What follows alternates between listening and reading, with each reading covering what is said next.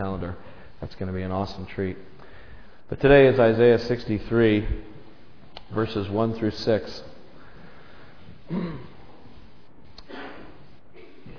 says, Who is this coming from Edom, from Bozrah with his garments stained crimson? Who is this robed in splendor, striding forward in the greatness of his strength? It is I, speaking in righteousness, mighty to save. Why are your garments red like those of one treading the winepress? I have trodden the winepress alone. From the nations no one was with me. I trampled them in my anger and trod them down in my wrath. Their blood spattered my garments, and I stained all my clothing. For the day of vengeance was in my heart, and the year of my redemption has come. I looked, but there was no one to help. I was appalled that no one gave support. So my own arm worked salvation for me, and my own wrath sustained me. I trampled the nations in my anger. In my wrath, I made them drunk and poured their blood on the ground. Let's pray. Lord Jesus Christ, we worship you this morning. We are here this morning because you are our King and our God. We come and stand in awe of you. We love you. We kneel before you. We reverence you. We thank you that you are not only our Savior, but also the Holy Judge. And we pray this morning that you might show us the glory of your holiness as well as your kindness and mercy.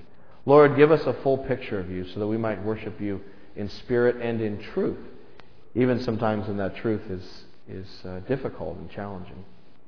Lord Jesus, we uh, want to pause and thank you this morning as well for the life of Pope John Paul II.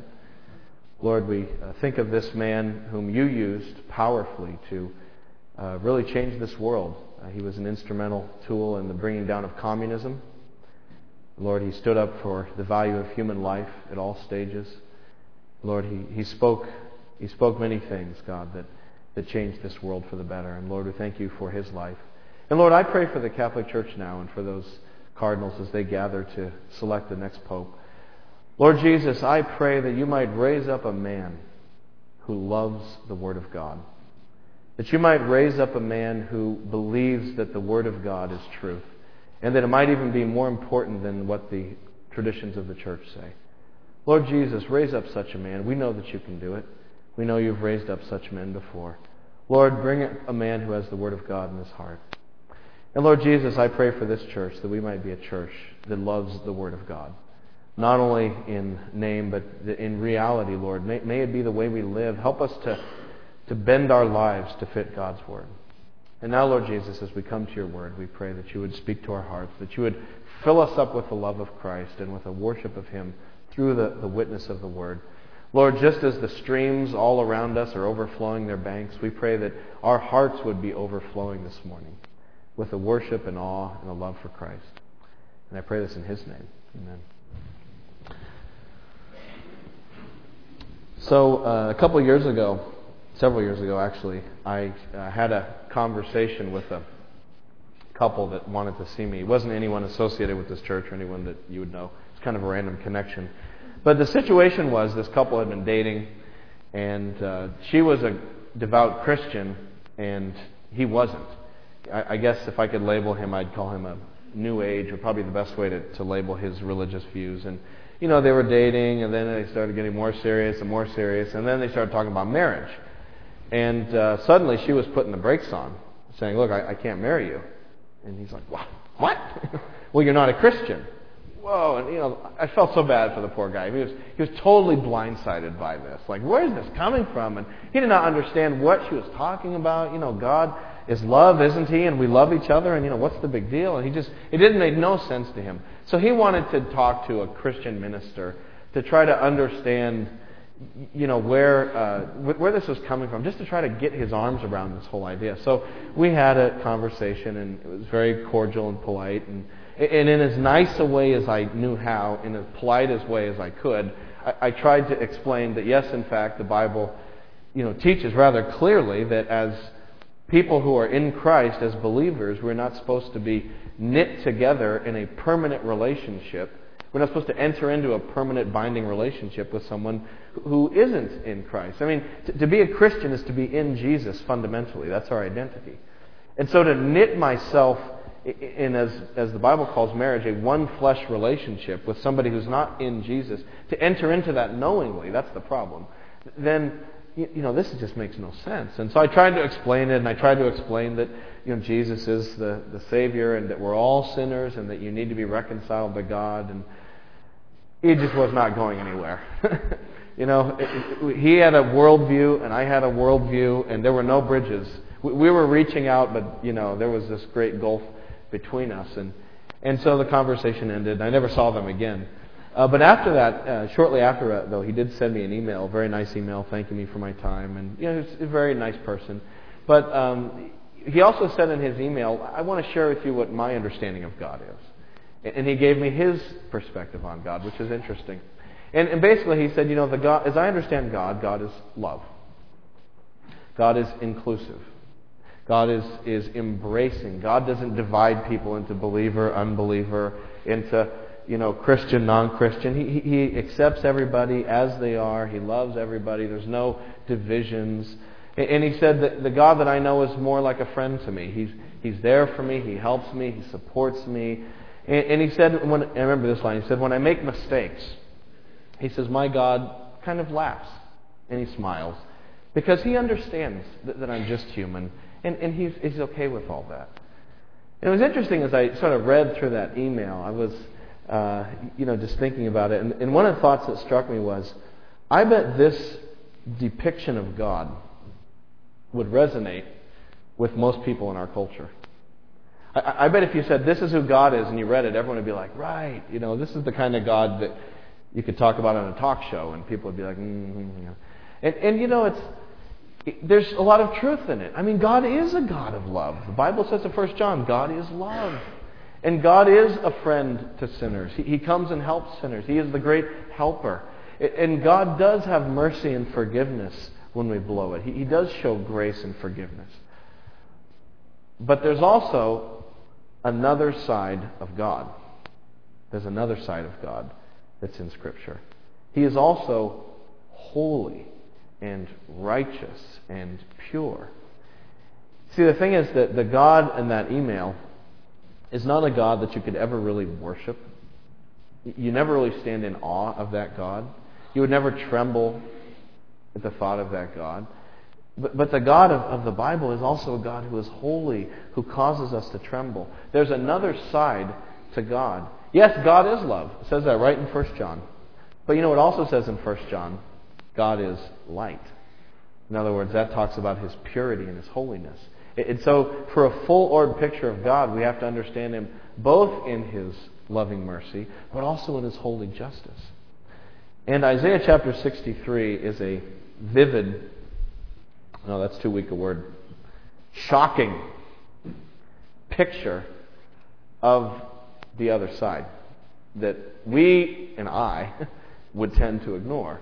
But it's important, and this is why we study through books of the Bible so we don't, you know, miss things and just focus on the things we like. We have to hear the whole picture. And here's the other side of God.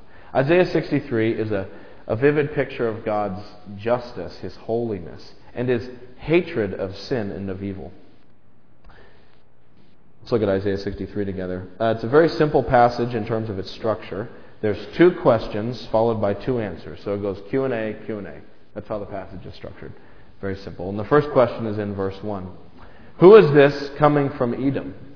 From Bozrah with his garments stained crimson? Who is this robed in splendor, striding forward in the greatness of his strength?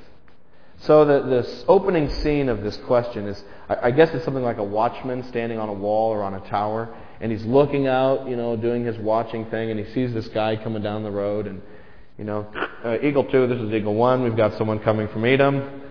Looks like garments stained red, striding in his strength. Please advise. You know, this is kind of the thing. He, he sees this guy coming, and so he, he calls out and. Uh, and notice, notice this figure. There's three things about the figure. First of all, he's coming from Edom.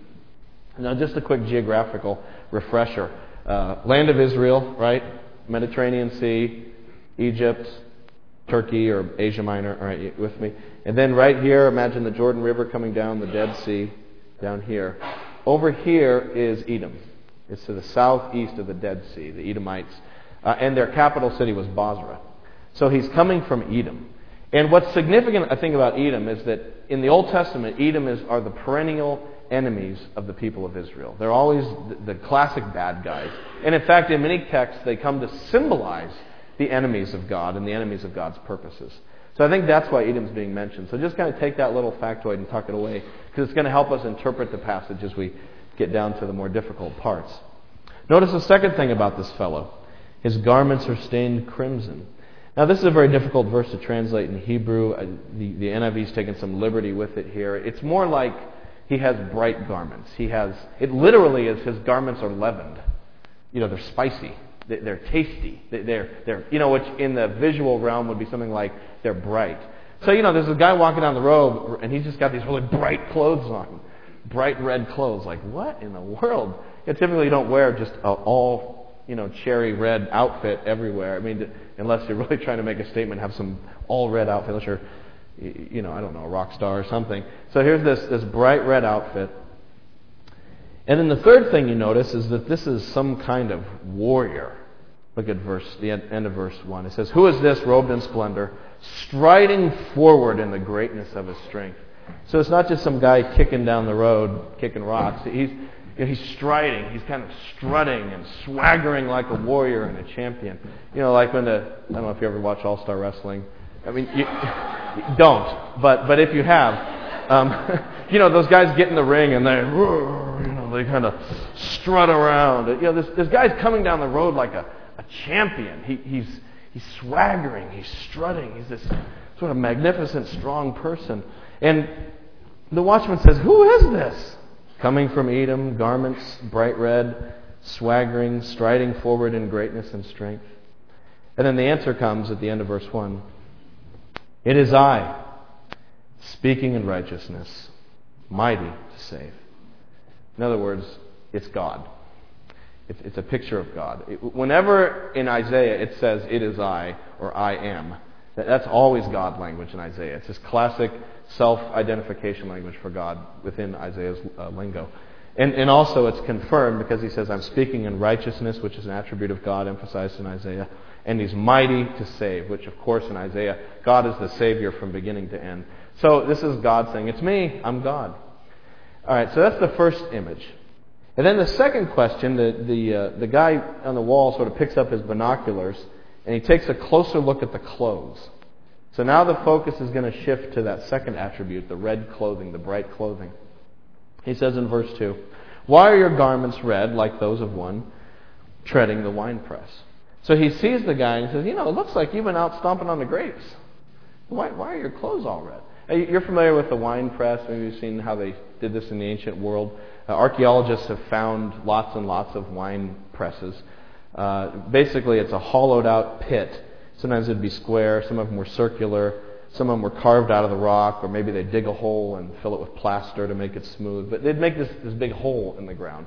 And then at the harvest time, at the grape harvest, they'd put all the, let the grapes ferment for a couple days so they'd sort of get really ripe and juicy. And then they'd put them in the wine press.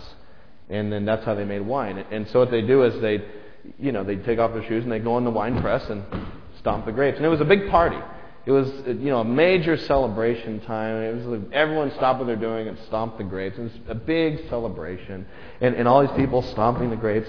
And as the juice was stomped out of the grapes, it would flow down a little groove, and then there'd be a lower basin or a lower cistern, and that's where they collected all the wine. So, so that's the image. And now, as you can imagine, you know how grape juice stains.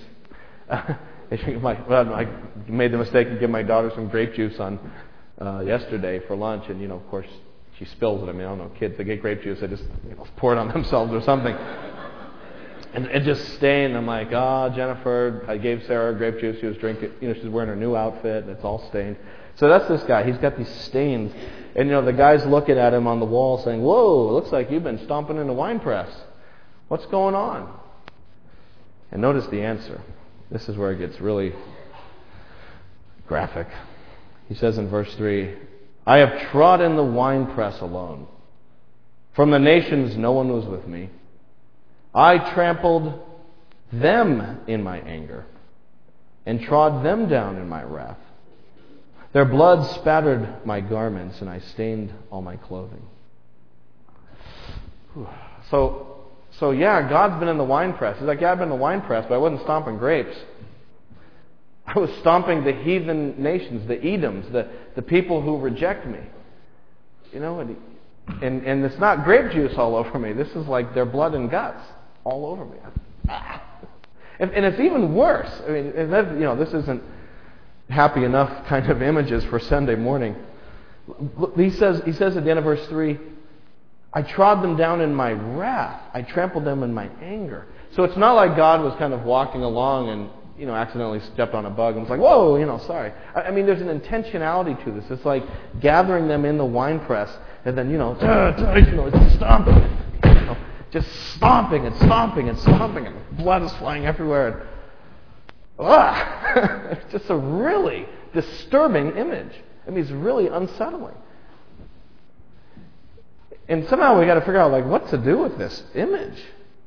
This, you know, what's this doing in the Bible? And what's this doing being described of God? I mean, this is, if this was a movie, this would be R rated for violence and gore, and you wouldn't let your kids go see it.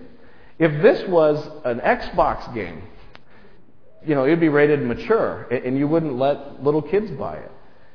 You know, and yet this is right here. It's this picture of God trampling the nations in this horrible, bloody, grisly, almost macabre kind of scene. So, so what is this? And the answer is this is the other side of God. This is the other side. The side that I don't like to look upon, but it's His holiness and His justice. Yes, God is a wonderful, loving, merciful Savior, but He's also a holy judge. He saves, but He also judges. He rescues sinners from evil, but he also destroys evil and sin. And in fact, the two go together. And interestingly, they're both found in this passage. Notice, uh, I, I found three different times that God's fierce fury and judgment against sin is paired right in the same verse with his merciful salvation of sinners. It's kind of interesting. Look at uh, the first one's in verse 1 at the end of the verse. It is I, speaking in righteousness, there's that righteousness of God, mighty to save. Or verse 4, this is probably the clearest.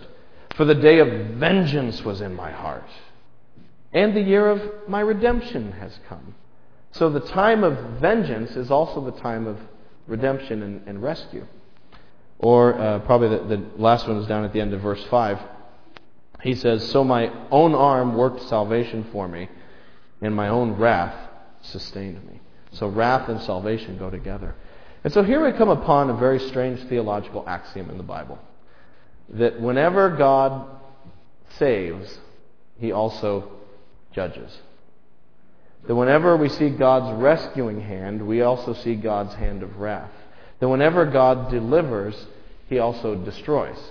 That, that judgment and salvation are, are paired together. You know, when God saved Noah and his family in the ark, he also flooded the earth. And when God brought the Israelites through the Red Sea to rescue them, he also used those very same waters of salvation to cover over the Egyptian pursuers. When uh, Joshua went into the promised land, God delivered the Israelites and gave them this wonderful land flowing with milk and honey. But it was also the time of destruction for the Canaanites who had lived in rebellion against God and his ways. David saved Israel, but Goliath bit the dust. And so these always go together. Or maybe you're here last Sunday. We had Easter Sunday. We studied this great text in Isaiah 65, the new heavens and the new earth, if you were here. You know, what an inspiring, lift me up to the heavens kind of passage. You know, the new heavens and the new earth oh, I can't wait to go there. I can't wait to be a part of that. It, it lifts our hearts up. But you know, there's another side of that, which is what about the old heavens and the old earth? And yeah, God's going to rescue me from my sins someday and lift me up into this new heavens and this new earth. But what about those who persistently and perniciously, continually reject Christ and his salvation? There's another side of the story, and that's the, the other side of his holiness. Whenever God judges, or whenever God saves, he also judges. And if you think about it, it really does make sense. I mean, it's, it's disturbing, it's hard to hear for us, but it, it really makes sense because, all right, let's, let's take this concept of salvation. God is saving us from something, but what's he saving us from? What is he delivering us from? And we go, well, he's saving us from sin. Right. Sin and evil and the devil and the world and ultimately the whole system, including people who reject Christ in, in his ways and reject his salvation. And so he's delivering us out of that. So if he's saving us from that, it means he must also bring his judgment and destruction upon that which is opposed to his glory and his greatness, ultimately. And I think that's the point of the wrath language. If you go back to verse 3, I trampled them in my anger and trod them in my wrath. You know, God's wrath and God's anger is not like human anger. This isn't a case of road rage. This isn't a case of God being a rageaholic or just kind of losing it, you know, and just going nuts. and then, like, oh, what did I do? I mean, God's wrath is very measured, it's very appropriate. It's his just, appropriate hatred of sin.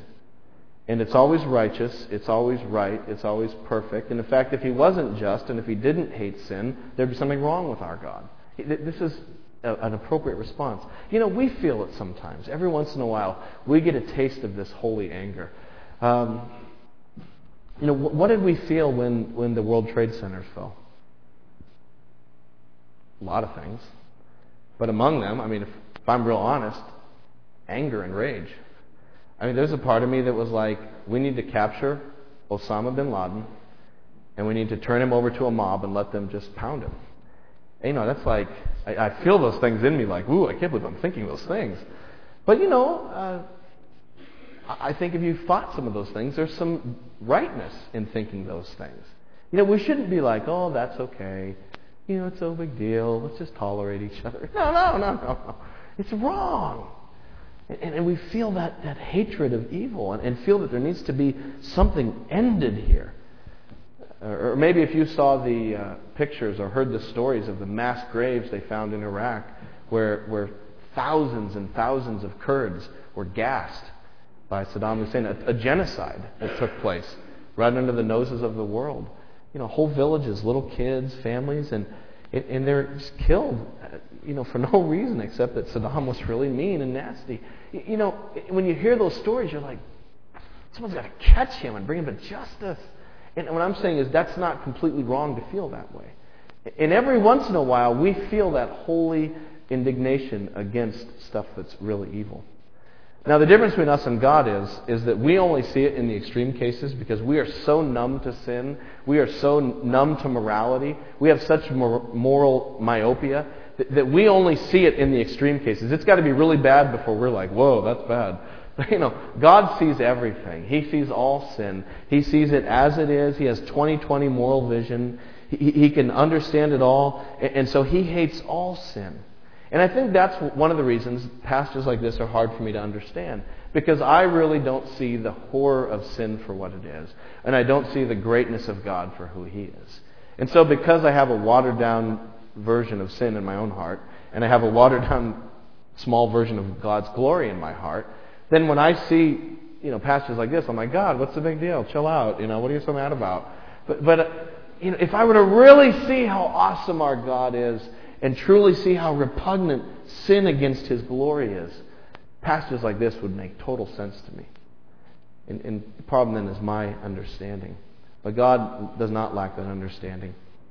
So his wrath is a holy wrath against sin and evil. Let me read you a great quote from John Oswalt. Oswalt wrote a commentary on Isaiah. Let me just read this quote to you. It's a good one. Oswalt said, God is not the cool judge impartially handing down verdicts on persons in whom he has no personal interest. God is a father whose children have been abused and mutilated. He is a king whose subjects have revolted and tried to usurp his throne. He is the creator whose creations have perverted themselves into the very opposite things for which they were created. Aristotle's passionless, unmoved mover is the farthest thing from the God of the Bible. whose love is more enduring than the mountains, and whose fury is more white hot than molten steel. So, what are we supposed to do with Isaiah 63? How are we supposed to understand this God? And I think the answer is Isaiah 63 should lead us to worship Him, should lead us to stand in awe of Him. Not that we're grisly people who like violence, but, but we should worship a God who hates evil and who will bring an end to evil in the world. That, that should make us happy. You know, we gripe about how messed up things are. Well, God's like, I'm going to do something about it. That's the ultimate Christian answer to the problem of evil in the world is Jesus is coming back to do something about it. And so we worship God because he is holy and righteous and he does bring justice in the end. And so I think in that sense, you know, this passage should almost fill us up with joy. You know, you're probably like, what? This is really sick. No, no, really. Joy in the sense of God's righteousness prevailing. That should give us joy.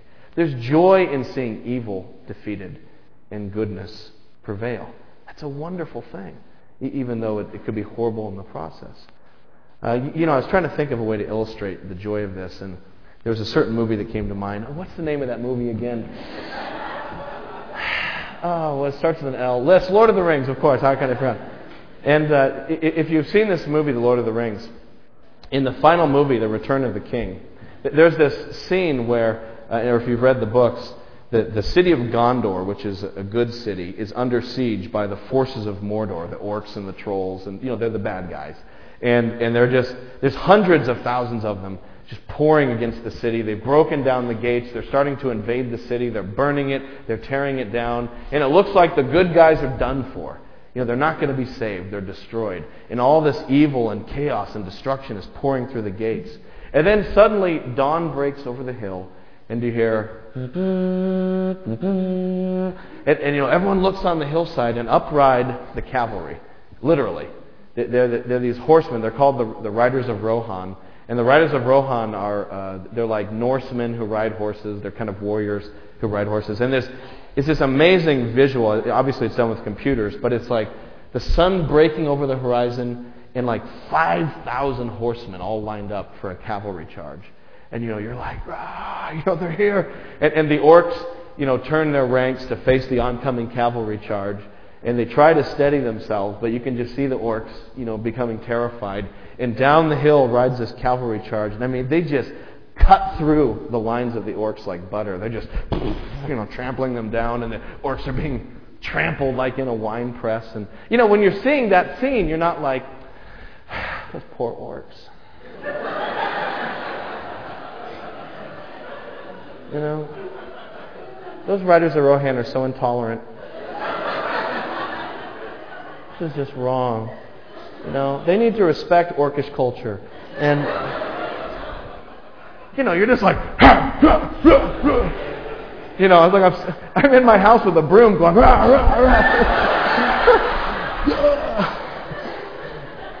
you know, and because you want to see good win over evil. You want to see evil obliterated.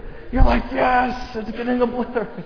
That's why it, it's joy is not, not in the sense that we like violence or like seeing pain. It, it's not sadism. It's just you love to see righteousness triumph. Tolkien's book is even better. The book's even. Let me read you a passage. I've tried to describe it for you with my faltering words, but listen to, listen to Tolkien's description. He says, For morning came, morning and a wind from the sea and darkness was removed. And the hosts of Mordor, that's the orcs, wailed, and terror took them, and they fled and died, and the hoofs of wrath rode over them. I love this line. And then all of the host of Rohan, these are the horsemen, burst into song. And they sang as they slew. For the joy of battle was on them, and the sound of their singing that was fair and terrible came even to the city. Isn't that just a, a shocking line? I love that line. They sang as they slew. There's something about the joy of righteousness being, being set forth. You know, there should be a, some, a joy in this, that God is triumphing. We have a battle song like this. You know this song? Oh, mine eyes have seen the glory of the coming of the Lord. He is trampling out the vintage where the grapes of wrath are stored. He has loosed the fateful lightning from his terrible swift sword. His truth is marching on. You know that song. It's, it's all about God's judgment day. We need some more hymns about the judgment day. Not, not that we're, you know, negative, triumphalistic, you know, Christians who want to see everybody die. But, but we want to see God's glory vindicated, and we celebrate the birth of Jesus, and we celebrate the crucifixion and death of Jesus, and we celebrate the resurrection of Jesus.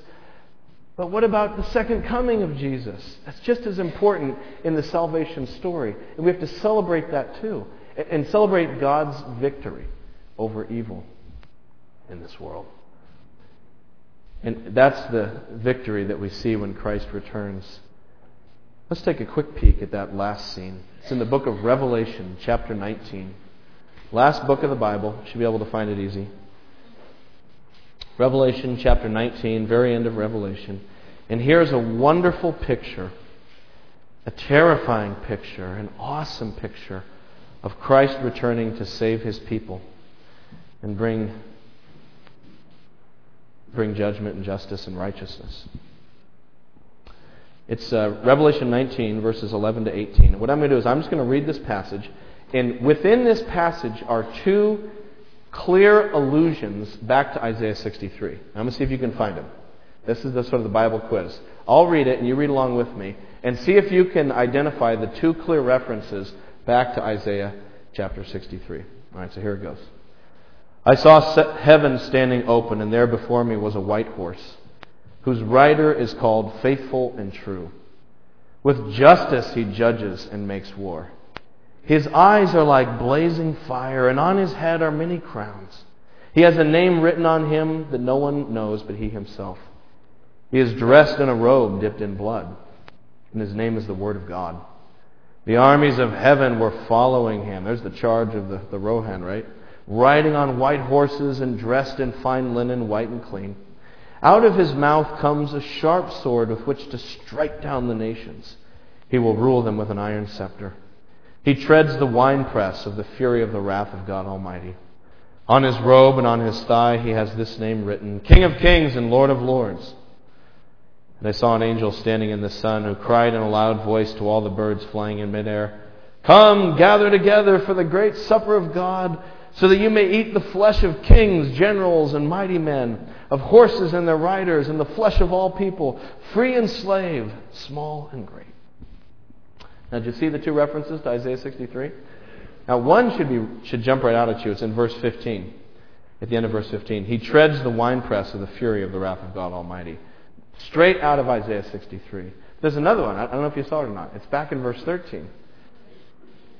He is dressed in a robe dipped in blood. Now, you know, until I did this study, whenever I read that passage, I assumed that was a reference to Christ's blood shed on the cross. But given the Isaiah 63 background and given the context of warfare in this passage, I think that has to be a reference to the blood of his enemies being trampled in war. This is another Isaiah 63 reference. Behold the other side of Jesus. Jesus came the first time as a helpless baby, but he'll come the second time as a conquering warrior king. He came the first time and they put him in a manger where horses eat. When he comes the second time, he's going to be riding on a war horse. He came the first time in, in obscurity and quiet and stealth. He, he sort of snuck into the world. But the second time he comes, every eye will see him, and he'll be announced with the sound of the war horn and the battle trumpet. Jesus came the first time to be trampled upon by the world on the cross, to, to allow the world just to walk all over him. But when he comes the second time, he will do the trampling of the nations. He came the first time to be executed for the sins of people like me, for sinners like me. But when he comes the second time, it will be to execute sinners who have rejected him time and time again. And, and so, come to Christ. If this is how the story ends, then you need to be on the right side of the story. You need to know Jesus. Because today is the day of salvation. Tomorrow is the day of vengeance. And so come to Christ today while there's still time. You know, let me break it down as simply as I can. God will punish all sin. All sin.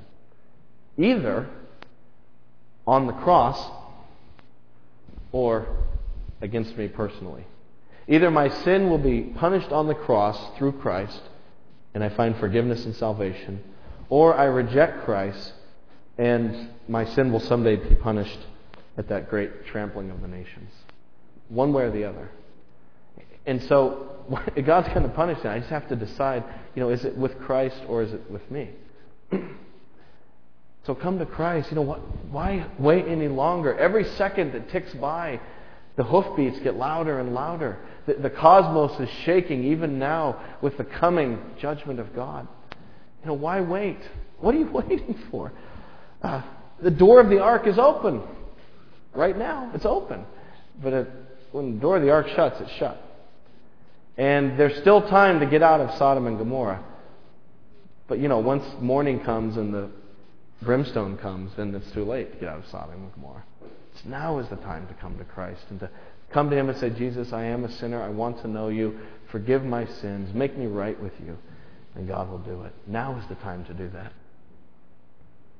When I was in high school, um, I had a pastor in my church, just an inspiration. It's probably one of the reasons I became a pastor was because of this guy. His name was Frank White, Pastor Frank is what we called him. And the Pastor Frank was just an amazing speaker, an amazing pastor. But uh, Frank became a Christian when he was in the military. He had lived kind of your stereotypical military life. You know, he's hard drinking, hard, wild living. And then he became a Christian, and you know, he stopped drinking and his life changed, and he was trying to tell all his buddies in the military, oh man, I, I become a Christian, and they're all like, yeah, yeah, yeah. And there was this one friend in particular who Frank was trying to tell about Jesus and what, how his life was changing in Christ, and, and this guy said, yeah, Frank, you know, it's just a fad, it's just a phase you're in. You know, I don't want to hear all this Jesus stuff, you know, leave me alone. And Frank said, yeah, but what if 10 years from now I'm still following Jesus? And, and if I talk to you 10 years from now, would you listen to me then? And the guy said, Yeah, okay. If 10 years from now you're still following Jesus, you're still into this, then fine. You know, let's, we'll, we'll talk and we'll see that it's not a fad. You know, just leave me alone. Um, and so they kind of parted their ways. Frank went on to seminary, became a minister, helped plant a church in the Denver area. And lo and behold, some 10 years later or so, I don't know exact number of years, he was walking through downtown Denver in a crosswalk, crossing the street, and bumped into the guy was like, hey, hey, you know, oh, go and see you. And he remembered that conversation. He just went right to it. He said, hey, do you remember 10 years ago when you said that? And he related, brought the whole thing to mind. He says, well, I want you to know I'm still following Christ. In fact, I've become a pastor. It's been the most wonderful thing that's ever happened to me. And you said that if I was still doing it 10 years later, you'd listen to me. He says, let's go grab a cup of coffee. and the guy said, no. I don't have time for that. And then they, they walked away. You know, that man, through Frank White, had a brush with Jesus. Jesus was met him in the crosswalk. Jesus found him in the crosswalk. Jesus held out the hand to him in the crosswalk, and he, you know, did the old stiff arm. And this morning, we all are having a brush with Jesus. He's here not in me, not in anyone here, but in through his Bible, through his word and his Holy Spirit, he's here and he's meeting us again. And you know, there's not an infinite number of times he's going to do this. There's a set number of times until finally the door of the ark shuts. And so I would just plead with you. I plead with you because I care about you. And God's filled up my heart with love for you. Even though I don't know you, I just I have this love from God in my heart for people who don't know my Savior. I just want to plead with you. Know Jesus. Come to know Christ. Put your faith in Him today while the, the salvation day is here. Because I don't want you to have to see the other side of Christ. Amen.